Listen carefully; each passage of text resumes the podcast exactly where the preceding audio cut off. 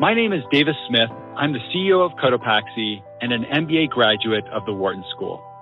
The Latter day Saint MBA Society was founded by a group of Latter day Saint MBA students in order to create a community of business people striving to bless the business world and the Church of Jesus Christ of Latter day Saints. In this podcast, you'll hear interviews with Latter day Saint thought leaders that we hope will inspire you in your professional and spiritual life. For more information about the Latter day Saint MBA Society, visit ldsmba.com. And now I'll pass it over to Kurt Francom, who will host this week's interview.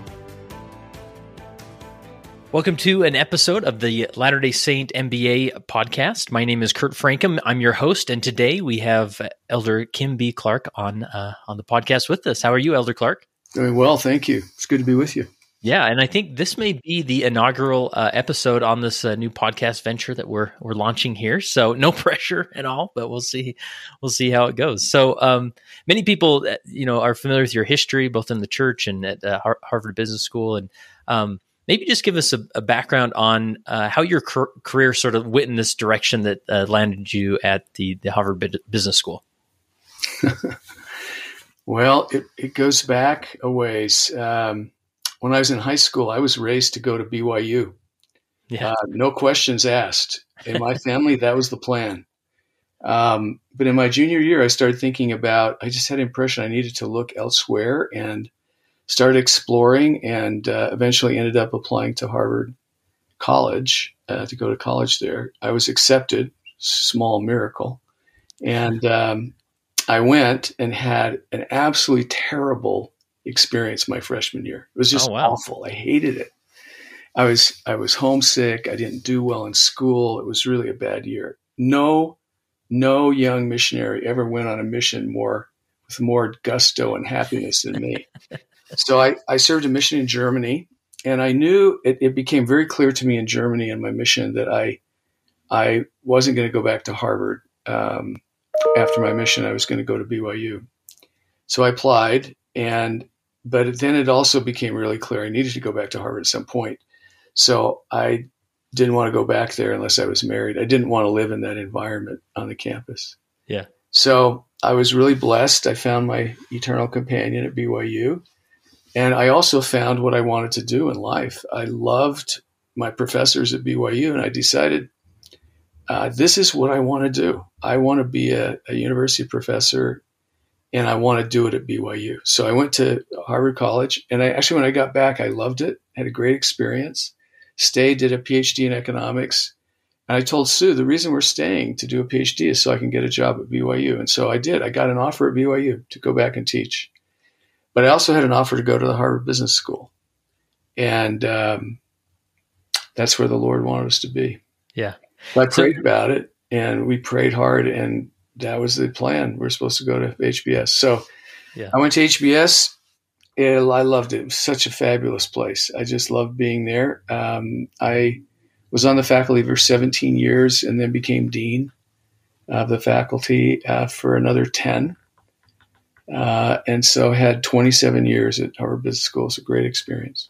I bet. So going back to your experience as a as a student, um, because I'm sure many you know MBA students or, or even undergrads who are um, you know starting in a new school, even one that's so prestigious, right? It's like you, are there, you're you're living the dream now. You should love it, right? Any was it just the environment that maybe you didn't relate to others, or they didn't have your standards, or what was it that just really made it so difficult? Uh, it was some of that for sure, um, but I think also it was that. Um, though I had done okay in high school, I really wasn't prepared to do the kind of work I needed to do in my first year of college. Um, I did okay in some courses, but others I just didn't really didn't know what I was doing. And but I also think I was, um, you know, looking back. Uh, in fact, one of my really close colleagues at BYU Idaho told me this one day. He said, "He said, you know, I think you had that experience. So the Lord was teaching you this is actually not your home. Hmm. Your home's in the church, and actually, the church was my savior. That literally that day, that that year, that year, I loved the the the ward I was in, and Sundays were like an oasis. It was just a wonderful experience. So, Yeah. You know, it, it was a kind of learning experience all along. But when I got back after my mission, I knew how to do the work. And I was way more focused, really intent on what I was doing. I just loved it. I had a great experience all through my time there. Hmm. So yeah, and obviously, I would imagine you highly endorse uh, mission service, and but it's interesting to just hear how it blessed your academic life after that. That uh, oh, it was it prepared you well. I mean, if you saw me as a freshman and just followed me around, then you saw me when I came back after my mission, you'd have said, "This is not the same person." yeah, yeah it had big impact. Yeah, that's great. Um, and I asked you to maybe send me a few principles that come to mind as far as you know what what principles or thoughts would you communicate to other students, especially maybe MBA students who are striving for a, a, a long term career in, in, in, the business field and and you know striving for a really elite education. And uh, these sound fascinating. I'm intrigued by some of these. So the first one he said is beware of Joseph syndrome.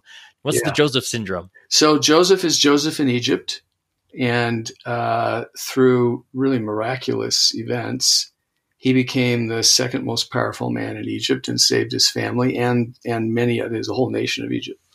So the Joseph syndrome is that we get the idea, get it into our heads that uh, if we can get into positions of power, we can do great things for the church and for our families.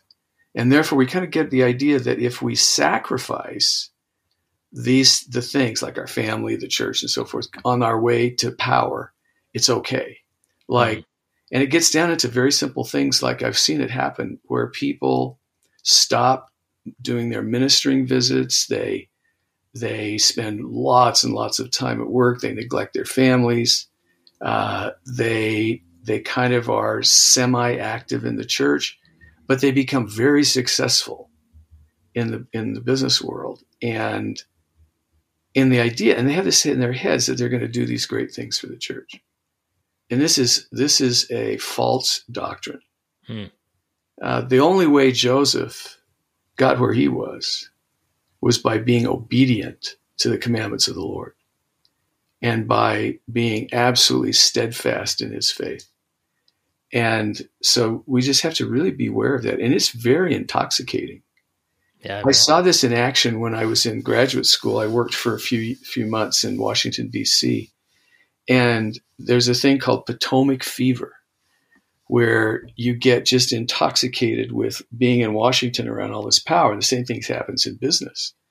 And so if you're not careful, you start to rationalize spending too much time and focusing too much of your loyalties and your energies on things that are of the world yeah. And you forget what's most important and you rationalize it. And that's the Joseph syndrome.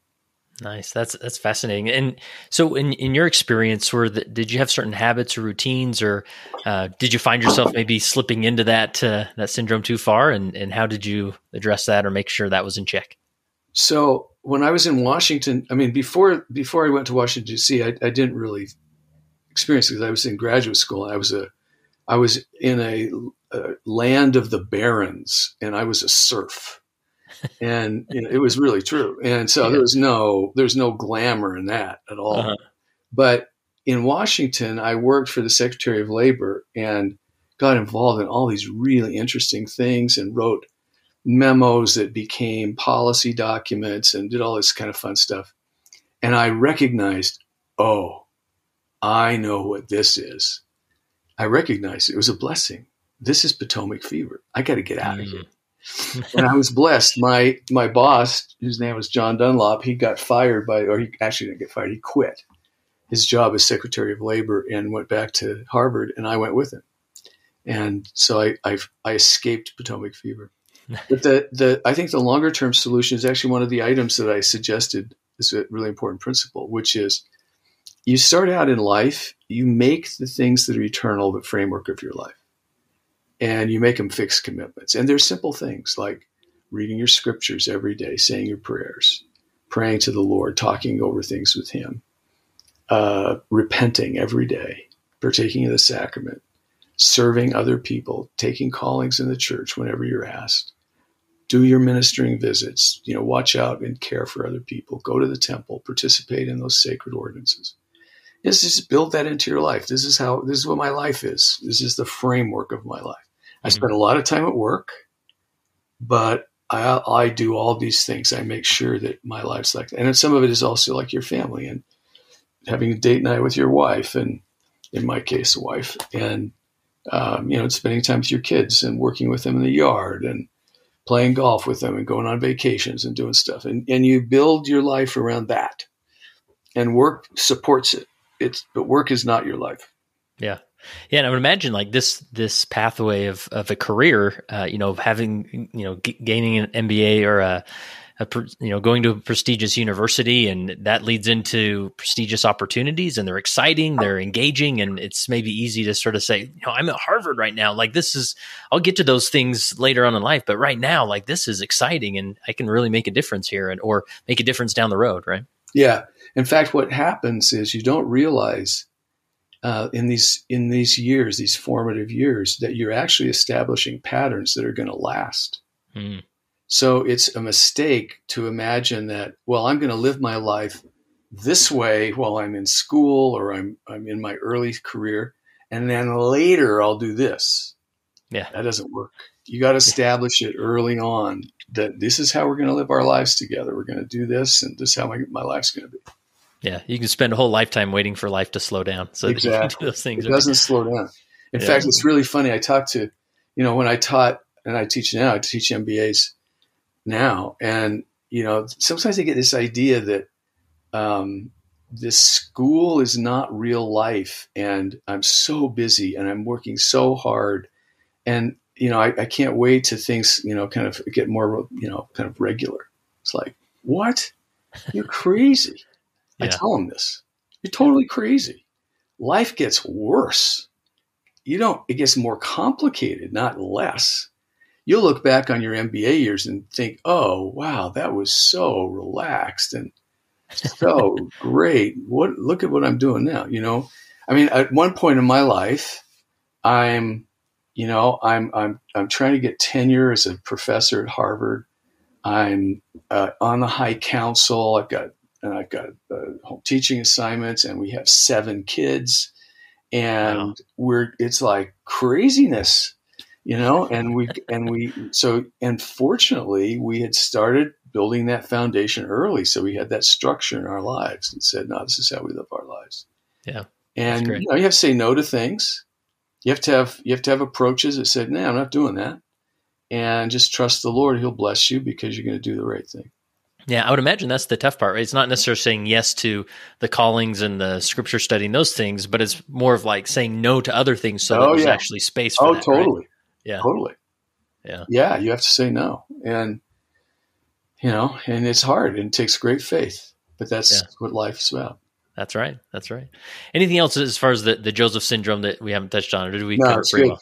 Cool. Um, next one, next uh, principle you put is watch out for the the lure of the inner circle. Yeah. So this is exists in all organizations, and it can be very productive and very, very effective. But basically, each organization has an inner circle. These are the people in the organization that really have influence and power. They have, uh, you know, they basically are the people running the place. And sometimes that inner circle is very small. Sometimes it's a little bit bigger, but there's always one because that most organizations have it, you know, like mm-hmm. this. And when you join an organization, it becomes real clear to you really quickly where the inner circle is and who's in it and who's not. And there's a lure. There's this thing that kind of grows up in you that I want to be in that inner circle. I want to be part of that. And uh, that can be healthy because sometimes the inner circle is really great. Uh, the people are terrific, and you do have a lot of influence and ability to shape the organization. It's a great thing. But it it can be a really deadly thing if mm. the inner circle requires you to do things that are counter to what you know is right. And that can happen and sometimes it's very, very. Um, it it seems very benign. Yeah. Okay. But it can become really not benign. So here's a good example. Actually, my son f- experienced this. My son Andrew went to Harvard Business School uh, about let's see how long ago? 2020 I think he graduated about 15 years ago or so. Anyway he he um, he was uh, in this company in Boston and he really liked the company enjoyed the work. But it was real clear in that company that if you wanted to move up and really become one of the players you needed to make sure that you had a lot of face time with the senior people. Hmm. And what that meant was you needed to be around when they were around. Well, it turned out they stayed lo- late into the evenings. Hmm. And they, they had this implicit rule we want everybody else to be here when we're here and it wasn't for any productive use. It was just sort of, you know, it's a sign of, do you really, you know, are you really committed to us? And so Andrew, he said, well, I'm not doing that. Because he had, you know, he was married and he had a couple of kids and, yeah, and they were really little and, and he needed to support them. And he just said, okay, I'll come early because that works great for my family. So I'll yeah. get up early and he did. He got up early. He was at work really early. Almost no one was there. Got a ton of stuff done. It was really productive. But he left. he, he said, I'm leaving. Yeah. He'd leave at 5.30 or 6 or something like that. And the guys were there until like 8 or 9. He wasn't doing that. Well, it became clear to him in his performance reviews, subtly, um, well, we love your work, Andrew, but you know, what's this with your, you know, schedule? You know, what's going on? And it became clear that they didn't like it. And so he realized, I am in the wrong company. Yeah. And he started, he and his wife prayed about it. And He started looking for another job and he found a great job. Turned out to be in Utah and he moved back to, to Utah from, from Boston. Yeah. But you know that happens all the time. If you're in places like FaceTime, sometimes it's other things. You know, you got to be, you got to join this organization because this is what we do. You know, we support this outside organization. It takes additional time, and we want this. There's all sorts of stuff like that. Right. So just be careful is the watchword. That don't get caught up in that stuff. And hopefully, you'll work for companies where they what they really care about is, you know, your performance and how well you do in your job and how creative you are and how productive you are. And they, they don't really care about all this extraneous stuff that doesn't make any difference so. Yeah. And i love that example uh, where in a professional life you oftentimes get to a point where you think this just isn't the company for me. Like i realize there's sort of these unwritten rules that right. i'm supposed to do and at some point you have to look yourself in the mirror and say i'm in the wrong place and right. there, there's other opportunities out there that may be a better fit right? Right. Exactly yeah. Um, next principle you listed was uh, build up your walkaway fund. maybe this. Yeah. So what you bit. just did is a great segue, right? Yeah. Yeah. So sometimes you want to walk away because you realize it's the wrong company, but there are times when you need to walk away because you discover that the people running the place are crooks. Hmm. Uh, and dishonest and there's corruption that you don't you didn't realize and there's bad stuff going on you got to get out of there Mm-hmm. Um, the the classic case I tell is about a young man I know who didn't do that and was asked to sign a document uh, certifying the you know the quarterly report uh, in in a company, and he just had real misgivings about the numbers. He kind of knew these are not the right numbers. Hmm. This, this isn't real but he was under tremendous pressure. He had a mortgage, he had kids, he, you know, he just, and he signed it and he ended up going to prison. Oh, wow. Really? Not, oh. not just like, you know, a couple nights in jail, but three years in prison. Oh. And so he had a felony conviction, you know, it's a felony. And, uh, but he had, he had great friends from, from business school who took him in and put him to work and he's doing great now He's doing really great. But, you know, he just says, man, I wish I had not signed that document. Yeah. But, you know, the pressure was um, he didn't have a walking away fund. If he'd had a walking away fund, he could have said to the guys, guys, these are not the right numbers. And if we publish this, this is going to end up in the SEC and they're going to investigate. People are going to run wonder, and we could all go to jail. So I'm not signing this. Hmm. And then they could have said, well, if you don't sign it, your time here is over. You're fired. He said, great. See you later. Yeah. In right. fact, I'm leaving right now. Yeah. and, right. And off he goes.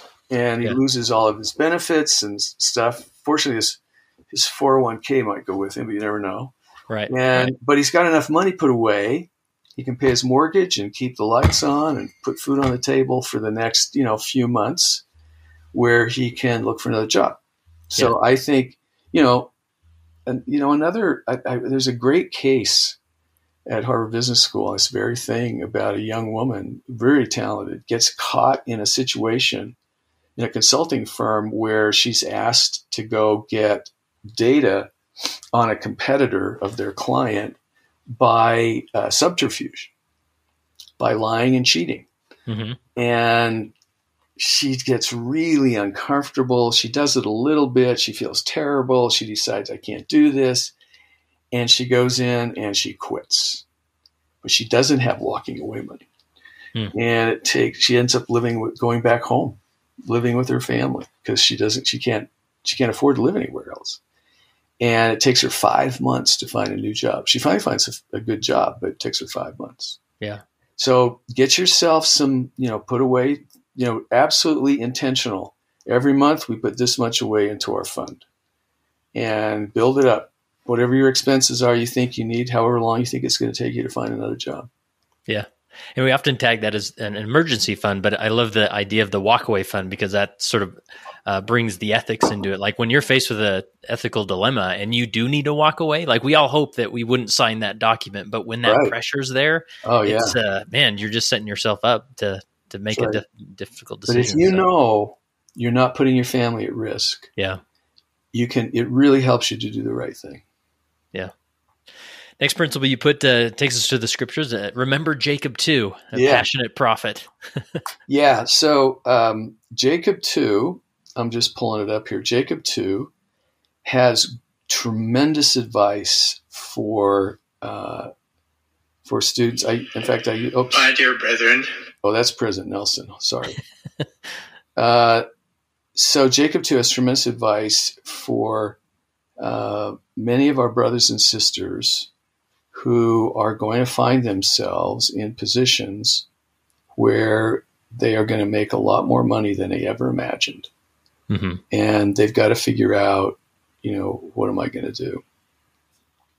And this is Jacob's advice. He says, um, uh, Think of your brethren like unto yourselves, and be familiar with all, and free with your substance that they may be rich like unto you. But before ye seek for riches, seek ye for the kingdom of God. And after ye have obtained a hope in Christ, ye shall obtain riches if ye seek them. And ye will seek them for the intent to do good, to clothe the naked, to feed the hungry, to liberate the captive, administer relief to the sick and afflicted. So his warning is, and this is what Jacob 2 is is in this this context is look um, you may, depending on the choices you make, you may uh, be blessed with a lot more, a lot more uh, money than you've ever imagined. But really be careful because don't let it get into your heart. Hmm. And one way is to follow Jacob's advice that is to be generous with other people and to use your resources in ways that you know, are productive for other people. And so you take care of your family, you pay your tithing, you gen- you give a generous fast offering, you you know, you support other organizations that are doing good things. You try to be the kind of person that is uh, a great disciple of Christ. Yeah. And it, is there any like uh, early on, because especially maybe in those early years of just graduating, you're you know you're paying back maybe student loans or things where that generosity hasn't the, the money isn't there yet to do that. Anything you suggest as far as establishing those earlier on, or is it just like you said those little uh, you know the simple habits of paying tithing and generous fast offerings? Yeah, so for sure, you you definitely start by paying your tithing and give a generous fast offering. I mean, that's the thing that, that makes the difference. Uh, that establishes that pattern. And then as time goes on, you look for you look for ways that can uh, where you can uh, help other people in other ways. And yeah. Um, and sometimes that comes with your time. You know, using your own time as a way to really uh, help others in your service in various ways. So. Yeah. Uh, next principle you, you put down here is uh, you are an equal partner in your eternal family, and you have a few uh, subcategories there. But uh, yeah, how, how how's you been able to establish that? So, well, first of all, uh, if you if you marry, you are going to be the equal partner with your spouse, and and and your long term objective is to create an eternal family. But it's really important to remember that your eternal family is actually now. That you are, uh, and and even before you're married, I think it's really wise to think about, okay, I am either a husband and father or a wife and mother in an eternal family. I may not know who they are yet, but I that that's who I am. That's actually my eternal identity. And if you are married, you already know who they are. At least some of them. You know who yeah. your spouse is. You may not know who your children are yet, right. all of them, but they come and you meet them, and uh, these are your this is your eternal family. So this is this is your eternal family. You look at your family as an eternal unit, and that change that's a really important perspective to have about what you're doing and why you're doing it. Um, and the things that I think help you uh, to do that are uh, one is we've sort of talked about is making the eternal things in your life the framework of your life.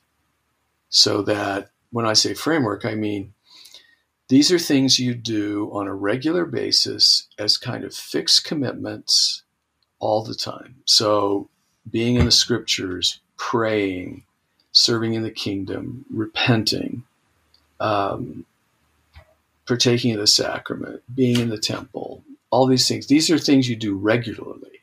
Mm-hmm.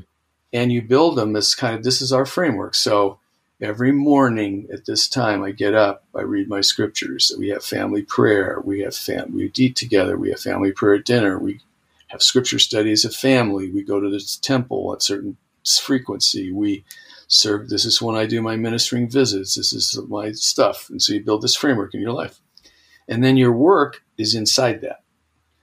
And you you bound it. And that takes a lot of work and effort, but you do, you learn how to do it.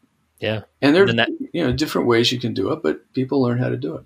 Yeah, I, I, love that that visual of the the framework. Then sort of gives you control over those other things rather than the opposite. You don't want to try and fit uh, the, the eternal things in a business framework or that's right. Framework, and right? but a lot of people do that. Yeah, a lot of people get so consumed by their work, their work just takes is is their life, and so then they try to fit in these other things. Where what I'm advocating is no, no, make the eternal things your frame, and then the other stuff fits in there. Yeah. And so you say, "Well, I'm really sorry, I can't do that dinner Friday because that's temple night." Yeah. and I'm sorry, I'm not coming. And they say, well, "What do you mean? It's a really important class." I am sorry, I'm going to the temple. And or sometimes you talk to your wife and you say, "Look, I think I need to do this thing on Friday. Can we go to the temple Saturday?"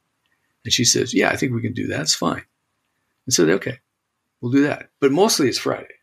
Right. But sometimes you have to say, "No, I'm not going that." because really in your heart of hearts you don't want to do that anyway. you say, I'm not doing that. but you yeah. know, you build your life like that. But sometimes it's just it's not like you're being asked. It's it's the you have to manage your internal drive.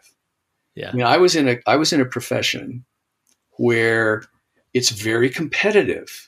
Like if you want to get tenure as a Harvard Business School professor, it, there's a whole bunch of stuff you have to do, and it has to be really, really good. Yeah. And that's a high standard. And it takes a lot of work. Well, I was competing with guys who worked 24 7. They didn't have any of this stuff we're talking about. For them, it was work, that was it. They had no life other than that. And they just worked all the time.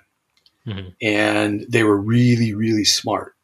and worked really, really hard. And so I had to, I to say, no, I'm not doing that. I'm going to have a family. It's most important. And, and then you pray, you say, Heavenly Father, please help me. You know, if I'm, this is part of thy plan for me, then please guide me and help me.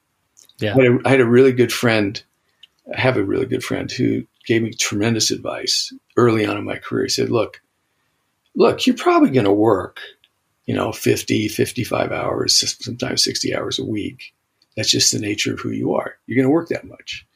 And, but the most important time in your week is not how many hours. He said there are, there are the few hours in the week when you get the really crucial ideas that make all the difference. And they come they come kind of like revelation. He said, So live your life to be worthy of revelation. And it makes a huge difference. The Holy Ghost knows way more than you do about what you're trying to do. And the Holy Ghost will teach you. And it comes at key moments. And that's true in any job. And, you know, it turns out that that was great advice. And it's true. Yeah. So build that frame, live inside of it, trust the Lord, pray for the Holy Ghost to come. You can also pray for angels. That helps too. Yeah, I bet. And, and, I love that that the framework, if you establish that framework, it creates space for that inspiration or revelation to come. Where if you're just, you know, your nose is in your email inbox all, day, every day, or you're at work and you don't create that space, sometimes you'll miss it because you're not listening right. for it. That is absolutely yeah. correct. And you know, going back to the lure of the inner circle, sometimes when it feels like, no, I got to be at this Friday, you know, dinner, I, eh, the, because of the lure of the inner circle. Right. But I would imagine after saying no to those or pushing back because of this framework you've set, you gain some level of respect amongst that organization. And if you don't, again, it may not be the, the company for you, right? Yeah. So I'll tell you a, a cute story about Mitt Romney. Mm-hmm. When he was early, early in his career, so right out of business school, he worked for BCG. And he recognized right away that uh, he had to put some limits on the whole situation. And so he he basically told them, I I'm going to work with clients that are one plane flight away from Boston. And so that I can get to the client and back in one day. Hmm. And so you draw a circle. Now, now, fortunately, that's a pretty lucrative circle. So it takes up, you know, it's basically yeah. Washington goes down to Washington D.C. and out to Pittsburgh, maybe Chicago. And you know that's that quadrant. He said, "I'm gonna work with companies in that quadrant, and I'm not working with anybody else." And that way, and he did that off. He often did that. He would fly out. So he never, almost never in his career, did the typical fly out Monday, come back Friday. Oh yeah. He was always going back and forth. I think he does that now, but you know that's just part of the job. yeah. Anyway, but he said he set those, and he was good enough at what he was doing, and they wanted to keep him. They said okay, and it worked out great. Yeah, you know, it, he had a lot of great clients, did great work for BCG, and then helped get Bain Bain started, and then Bain Capital, and there you. And yeah, he did pretty. Then he went into government stuff. Right, right, and I love that. Just like early on, like being intentional of setting those boundaries, whether it's at school or in your career, and, and saying these are the boundaries I'm going to set because of the framework that, that we're establishing. So yeah, and, and a key thing that we don't want to pass over is you this has to be done. If you're married, this has to be done with your spouse. Yeah, you have to negotiate this and make it so it fits with your family life. Yeah, love that. Um, so I'll come back to your last principle here as we as we wrap up, but I want to just ask you like from your experience of being the dean of students at HBS, like what what did you learn there about MBA students or students in general that, uh, and maybe this spills over your time at uh, BYU Idaho as well, but uh, from that perspective, what did you learn, or what additional guidance would you have for students from that perspective? So that's a really interesting question. So let me let me go back even before I was dean uh, at HBS. I learned a really important principle. Um, as a teacher, and that was trust your students. Hmm. And what that meant was that in, in that kind of teaching environment, it's very it's a case method teaching, and so it's a very give and take, and and you really depend on students to speak and so forth. And there are always crucial moments when someone will ask a question or make a comment, and there needs to be something said to move the discussion in the right direction. And it's the it's the tendency of the teacher to step in and say that. Okay, so this is a this is like a really good lead into this other stuff, but so you step in and you start talking. And what I learned was no, like if somebody says something that's not correct, trust your students. You can say things, well, what do you think about that? And then look to the students to respond. Mm. And very almost always the students will figure it out. And almost always the students will come and they'll catch the right moment and they'll do it. But if you don't give them that opportunity, if you as the teacher are always stepping in and telling them what the deal is, they don't learn as much. They never have that experience of really thinking about uh, what's really going here and how should I deal with this, and the learning goes down. So I, I think that's a that's a true principle um, because it's it has a counterpart, which is the students need to do enough work and be be prepared sufficiently that they can play that role in the in the discussion. And in fact, that is a that's a simulation of important things that go on for students in when they get into the business world or whatever organ, kinds of organizations are in. Actually, it works in any organization, whether it's your family or the church or anywhere. Yeah. And that is you prepare yourself well enough that you can answer these these these three questions that are like the key questions for leaders and for students as well. First is what's my purpose? Why am I here? What am I what am I trying to accomplish? What should I accomplish? Two, how can I lift and strengthen the people around me?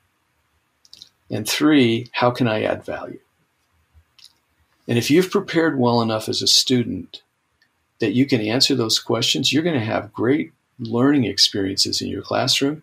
And when you get into the business world, those questions will come naturally to you and you will give great answers. Okay, this is my what's my purpose eternally? What's my purpose in this organization? What's my purpose in this situation? You know, how can I lift and strengthen the people around me? Because there are people that need lifting and strengthening. And if you get known to be somebody who lifts other people, that's what we call leadership. Yeah. And then, you know, if you if you're always asking, how can I add value here? Well, some of it's doing your own work, but there's, you know, you can do your work poorly or well. You can see opportunities to improve things. There, there's there's just a, a lot of ways you can add value, and that's what I learned. You trust the students; they prepare, they they figure out how to, you know, make those contributions that make all the difference in a class. And the same thing's true in business. As a leader, you trust your people, but you help your people understand they need to prepare and be ready to answer those three questions at all times. Hmm. That's great advice. Awesome. Love that. Um, and I'm just curious, like being at such a prestigious business school with, you know, you've mentioned the competition. And I mean, I would imagine just the overwhelm that some students feel, especially when they sort of feel like they're falling behind their classmates and you know it can be just so high pressure and any any advice you'd give to students who maybe feel like they're in that that stage where man i'm supposed to be performing at a top level and i'm falling behind and you know what, what do i do yeah it's a really common experience. There there's a it's, it's a true story too. They, in the old days the faculty used to be pretty harsh. This is now back in the 50s a long time ago. President eyring talks about this because this happened to him in his class. You know, hmm. faculty would walk in and they'd say to you, okay, everyone, I want you to look to your right at the person on your right, look to the person on your left. He said, one of you is not going to make it. wow. so we don't do that anymore. Oh, good. because we don't actually believe that. Right. Uh. We've come to a very different point. So that was like a you know up or out kind of thing. Yeah. And what what I've learned is that um, every child of God is born to learn. Every single one. Every one of us has potential to learn more and perform better than we can imagine. And uh, if you're in a situation where you're not doing well, you feel like you're falling behind, um, there are things you can do personally in your prayers and turn to your Heavenly Father for help. You can work hard and try to learn, and you can seek help in the institution. There are friends who will help you. You can find classmates who will support you and help you. Um, you can find tutors and other people in the university that'll help you. So there are ways to do this, but the most important thing is to have the hope that comes through the Savior and have the confidence that comes in Him that He will help you and bless you to do to do because you're not an admissions mistake. You have the capacity to do this. And this is what it means to grow and learn. And, you know, go to work and go to work with faith, and you'll do fine. You're going to be okay. There's so many stories of people who, you know, at HBS, at, at BYU, at BYU Idaho, where, you know, people struggle a little bit with this, and then the angels come. And sometimes the angels are in their class. Sometimes they're, you know, second years. Sometimes they're people in their ward. I mean, they just, you pray, the Lord will bless you. And um, I know that's true. I mean, I've just seen it so many times. Yeah. Uh, what what would you say about you know you look at the demographics of Latter Day Saints as far as uh, you know business school, MBA school, um, and it's obviously very heavy uh, uh male heavy as far as uh, the those that attend business school. If there's uh, women out there that are considering business school or, or, trying to find their place there, any encouragement that, that, that you would send to them? Yeah, I mean First of all, it's a great degree. It's a really wonderful degree. And what you learn can bless your life uh, in everything you do. So if you have an interest in that in organizations and and you you clearly have leadership capacity, it's a great degree. Uh, we're we're seeing more and more women who are choosing this path which is good because we need more and more women in everywhere in the world to do the things that uh, the Lord wants them to do. Yeah, um, they have great influence, and and will have greater influence. We'll see. I mean, the prophecies about this are really true. If you go back and listen to what President Nelson taught about, uh, you know, a prophecy that President Kimball made many, many years ago that it was going to be the women uh, of the Church of Jesus Christ of Latter day Saints who were going to have a huge impact on the gathering of Israel, uh, both in their homes and in the world. And uh, we're starting to see the fulfillment of that prophecy. Yeah. Before we wrap up, I want to make sure we uh, make time to just get your perspective and thoughts, maybe a story or whatever comes to mind as, as far as your relationship with Clayton Christensen all those years at, at Harvard. And mm-hmm. I'm assume that was a, a, a friendship that that you remember well, and any any thoughts come to mind as far as the inspiration that that you gained from him? Yeah, so Clayton, um, Clayton and I go way back. Uh, we first saw each other in the fall of 1970 in an introductory economics class at BYU. Oh, wow. And uh, Mitt Romney was in that class too, by the way. wow. Interesting group. Anyway, um, not long after Clayton moved back to Boston, went to HBS, and we he was in our ward. I knew Clayton really well. Um, he went off, did things, you know, at uh, in Washington and and at BCG, and and then he decided to start a company. I was on the board of that company, and then the company needed to make another turn. He left the company and was wondering what in the world am I going to do. He called me one day, and um, I had told him many times, Clayton, you need to be a, a professor. He said you have every, you have all the things it takes to be really great. and so he called me and he said, I, I really think I need to get a doctorate. And I said, Great. So I called the head of the doctoral program who had known Clay as an MBA student. And the head of the doctoral program said, Fabulous. He's in. I don't I don't think wow. I don't know if we want to publicize this too much, but I, I, he must have filled out an application. But right, right. anyway, they just admitted him because he was a phenomenal student. Yeah. And um, I became his thesis advisor as a hmm. doctoral student. And um, he did this work on disk drives. And out of that came his, you know, theory of disruptive innovation. Hmm. And, um, and of course, he's a, a great friend. He's a tremendous role model. He's a phenomenal missionary. Yeah. Uh, he's a phenomenal missionary and uh, great Latter day Saint, wonderful, uh, wonderful father, great person in the community. I mean, he was just amazing, and he was an incredible teacher, um, and obviously, uh, really a brilliant mind. So, and I'm I'm sad he's gone. I was at his funeral. You know, it's in February, of, just before COVID nineteen hit, mm-hmm. in February of 2000.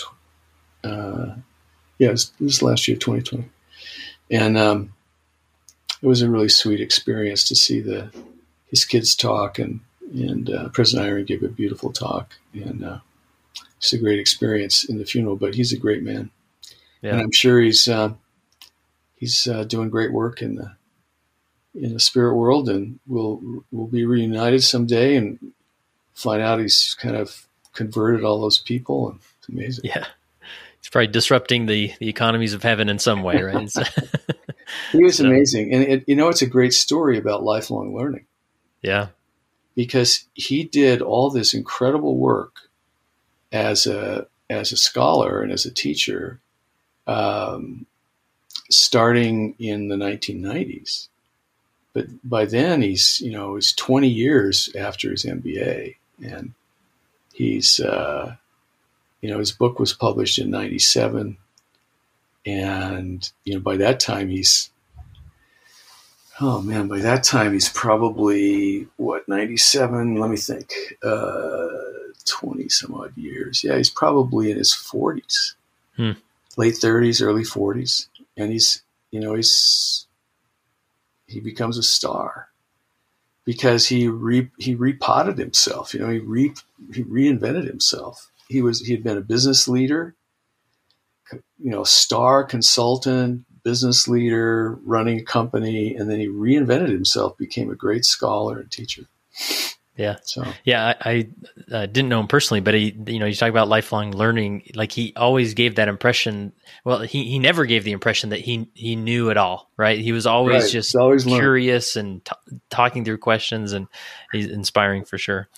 Um, well, Elder Clark, this has been so uh, insightful and helpful, and I know many individuals listening to this will will benefit from your guidance and, and advice. The last principle you put, I think, would be uh, really great to sort of end on is becoming a disciple a disciple leader. Um, yeah, expand on that. What how how can students do that? So, um, this is the tagline of the course I teach at BYU now to oh cool to graduate students, MBAs, and others. It's the course is called Leadership in the Gospel of Jesus Christ: colon Becoming a Disciple Leader. And the idea is very simple. Uh, discipleship, be, being a disciple of Jesus Christ, a true follower of Christ, is leadership. If you become a true follower of Christ, you will become a leader, especially in your family, but also in the church and in other things you do. And uh, I teach the students that the better disciple of Christ you become, the better leader you'll be. Because the Savior set the pattern of leadership for us. He, uh, his, his life is a great course on leadership about how to lead people. And um, as we learn the gospel and as we incorporate those principles in our lives and become true followers of Christ, we become more and more like Him. And we learn how to lead like He led. And that's what it means to become a disciple leader. Thank you for listening to the Latter day Saint MBA podcast. Check out the show notes for more information about our guests and visit ldsmba.com to find details about the Latter day Saint MBA Society.